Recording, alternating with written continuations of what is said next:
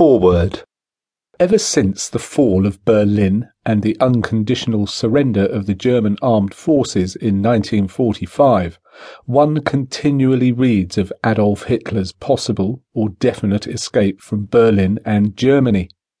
Hitler has been reported to be living in several inaccessible spots in South America, in some well guarded Shangri La surrounded by SS guards armed to the teeth.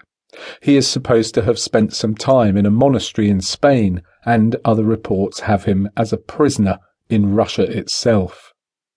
Millions of words have been written and spoken to this effect. Over a hundred thousand books have been written about Hitler and World War II in most major languages of the world.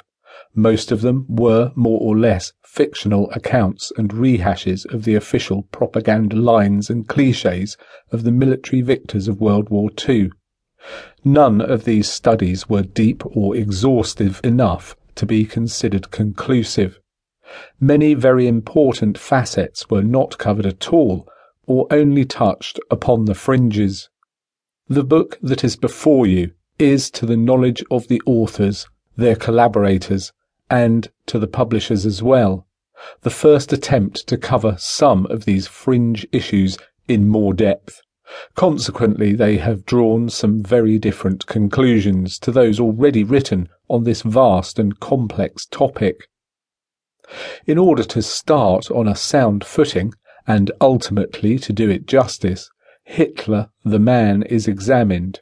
Hitler the thinker, the statesman, the politician, and above all, Hitler, the founder of the National Socialist ideology, Weltanschauung, is examined in greater detail and in a more dispassionate manner.